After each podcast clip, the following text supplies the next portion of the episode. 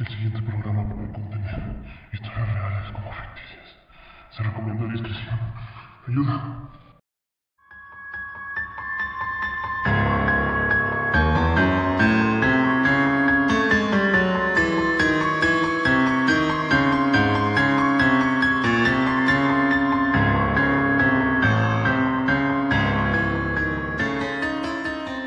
¿Cómo están, amigos? Espero que estén bien. Estamos aquí por primera vez en este programa El Anecdotario del Terror, donde vamos a contar historias que a lo largo del tiempo nos han platicado, ya sea familiares, compañeros, amigos, personas que tengamos cercanas, y son historias que claramente deben ser contadas. Así pues, sean bienvenidos a este su primer programa, El Anecdotario del Terror.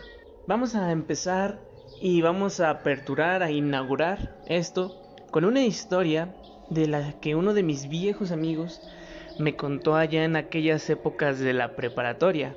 Bueno, yo tengo actualmente 22 años, a punto de cumplir 23. Me gradué ya de mi carrera universitaria. Estoy trabajando normalmente y una de las mejores épocas que me tocó vivir fue en la prepa. Fue con mis compañeros de toda la vida, que estuve desde primaria. Y en la prepa todos tomamos caminos separados, pero siempre con mis compañeros teníamos un montón de historias, un montón de cosas que hacíamos. Y pues viene a este caso, viene hoy a lo que es la historia. Un día donde estábamos él y yo sentados nada más en su casa, sin nadie más, no estaban sus papás, no había nadie, a lo cual nosotros estábamos pues aburridos con el celular. No se puede decir que fue hace mucho, pero sí ya lleva bastante tiempo, unos 6-7 años. Estábamos recién más o menos iniciando prepa, llevamos por el segundo semestre, y estábamos con el teléfono haciendo tarea en equipo supuestamente entre nosotros, y mi amigo, al que vamos a llamar, digamos, Juan. Mi amigo Juan, sé que es el nombre más común, o uno de los más comunes, pero es para pues mantenerlo.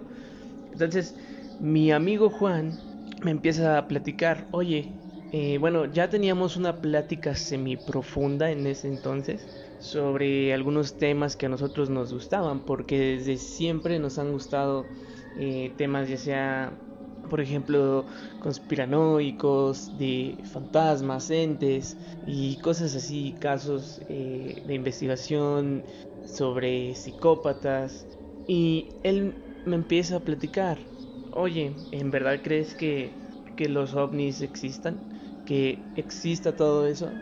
Y yo desde ese punto, desde esos momentos, yo tenía clara una visión donde pues yo ya había visto muchos programas acerca de ovnis, extraterrestres y cosas así, pero yo me empecé a crear un solo punto en donde yo decía, no es posible seamos el único planeta entre tantas y millones de galaxias que tenga vida. Obviamente yo creía en la vida extraterrestre, y fue un tema de debate, un tema muy profundo en el que platicamos. Y a esto él me dice, bueno, lo que pasa es que yo no quería platicar esto con nadie, pero tú eres mi amigo y te tengo muchísima confianza. Ni siquiera a mis papás se los he platicado porque estoy seguro de que no me van a creer. Y claro, yo en ese momento pensaba, pues Juan me va a contar algo sobre que vio algún platillo extraterrestre o que tuvo algún, no encuentro, pero sí alguna forma de vida extraterrestre. Pero fue un poco más allá de eso, algo que yo no me esperaba. Entonces Juan me empieza a platicar que él un día, hace 2 años, estaba acostado en su cama, en su cuarto, viendo la televisión, claro, viendo un programa de deportes, viendo el resumen de las noticias del fútbol dominical. Entonces esto era un lunes, donde nos situamos con Juan estando en su cama, y dice que alrededor de las 9 o 10 de la noche pues sus papás ya empezaban a preparar la cena, ya era hora de que todos fueran al comedor a comer. Y obviamente pues Juan era de muy buen comer y no esperaba para que todo estuviera listo. Así que él fue a la cocina y empezaba a comer, a morder lo que había antes, porque claro, él desesperado. Y pues sus papás lo regañaban un poco por esta situación. Pero en esas épocas, antes incluso de la prepa, fue en secundaria, hace 2 años, como les comentaba.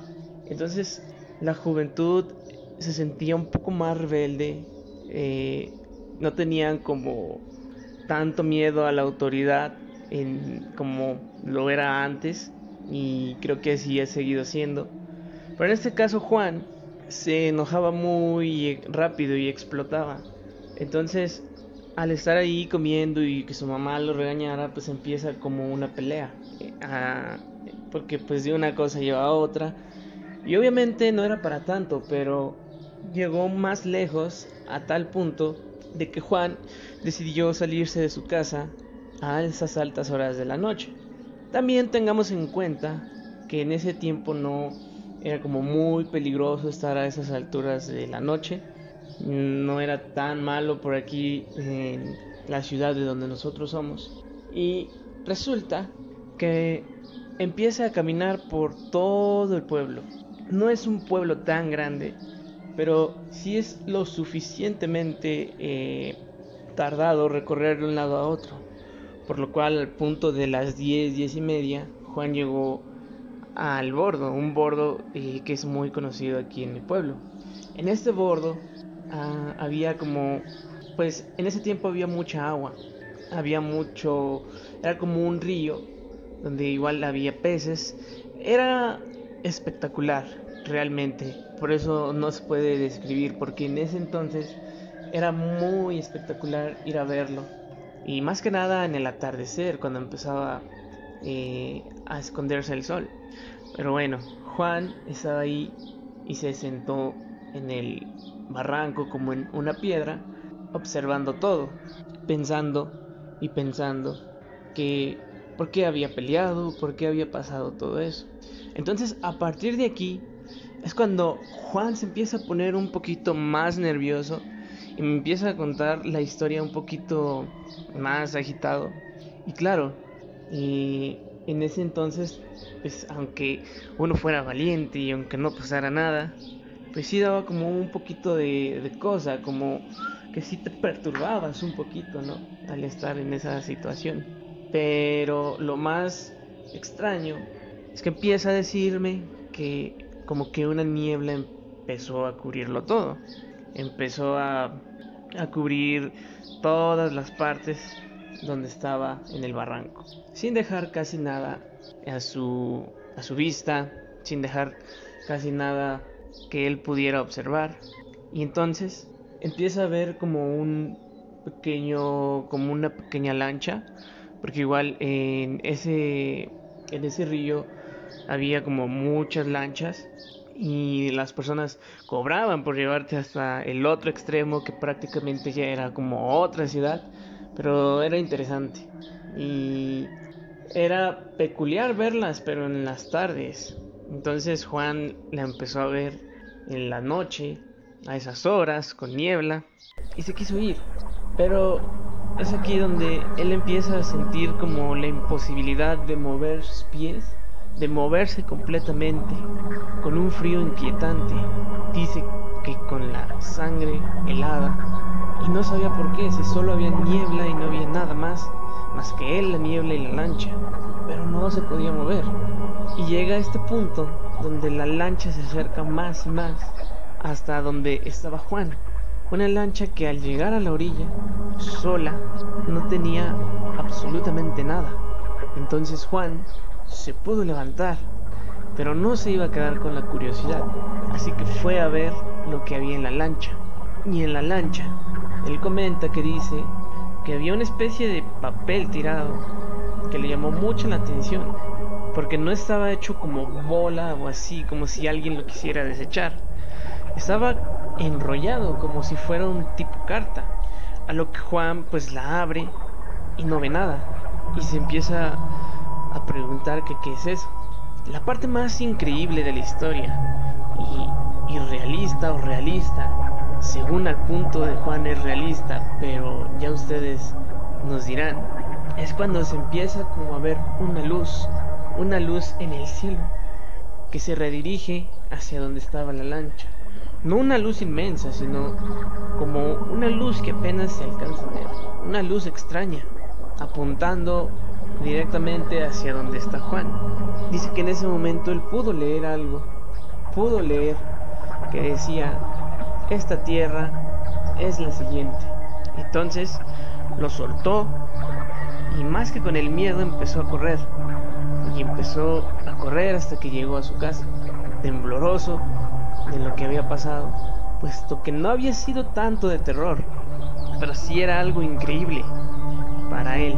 Al llegar a su casa, su familia ya estaba dormida, entonces él llegó, se tranquilizó un poco, tomó un café, pensando en qué había pasado, y fue ahí cuando a las 2, 3 de la mañana pudo ir a dormir. En este caso, Juan estaba lo bastante ya tranquilo para conciliar lo que era el sueño, pero iba a ser otra historia, porque al dormir, él comenta que empezó a tener sueños, y no sabe si eran sueños o realmente estaba pasando, o alucinaciones con cosas extrañas que no eran ni parecidas a un humano. Eran seres diferentes a nosotros, seres con prácticamente casi nuestra misma apariencia, pero con los ojos completamente más negros, muy muy altos, sobrepasando los 2 metros, todos y cada uno de ellos, porque él soñaba que eran entre 5 a 6, que estaban en su cuarto. Por eso él no sabe si era un sueño o de verdad le pasó.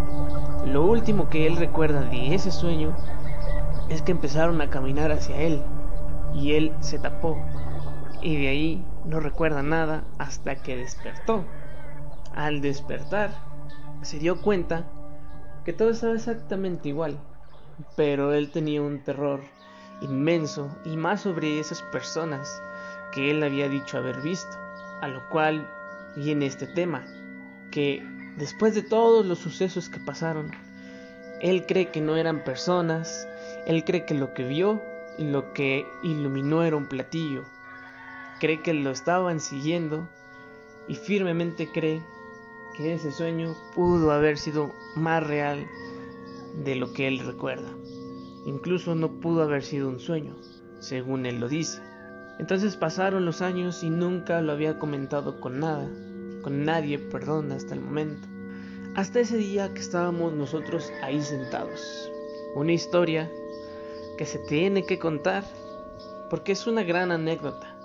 Yo salí de ahí, de su casa, algo sin querer creerle, pero probablemente pudo haber pasado, ya que en esas fechas también pasaban mucho en las noticias de mi localidad haber visto naves espaciales o cosas parecidas en el cielo. Entonces, a partir de ahí, Juan me tenía un poco más de confianza, pero desgraciadamente, cuando nos separamos en nuestros caminos de la universidad, al año de universidad, se nos comenta que había desaparecido, que había salido en la noche con sus amigos, pero nunca regresó. ¿Será esto que fue una coincidencia? ¿O qué habrá sido? Jamás volvimos a saber de él. Jamás volvió.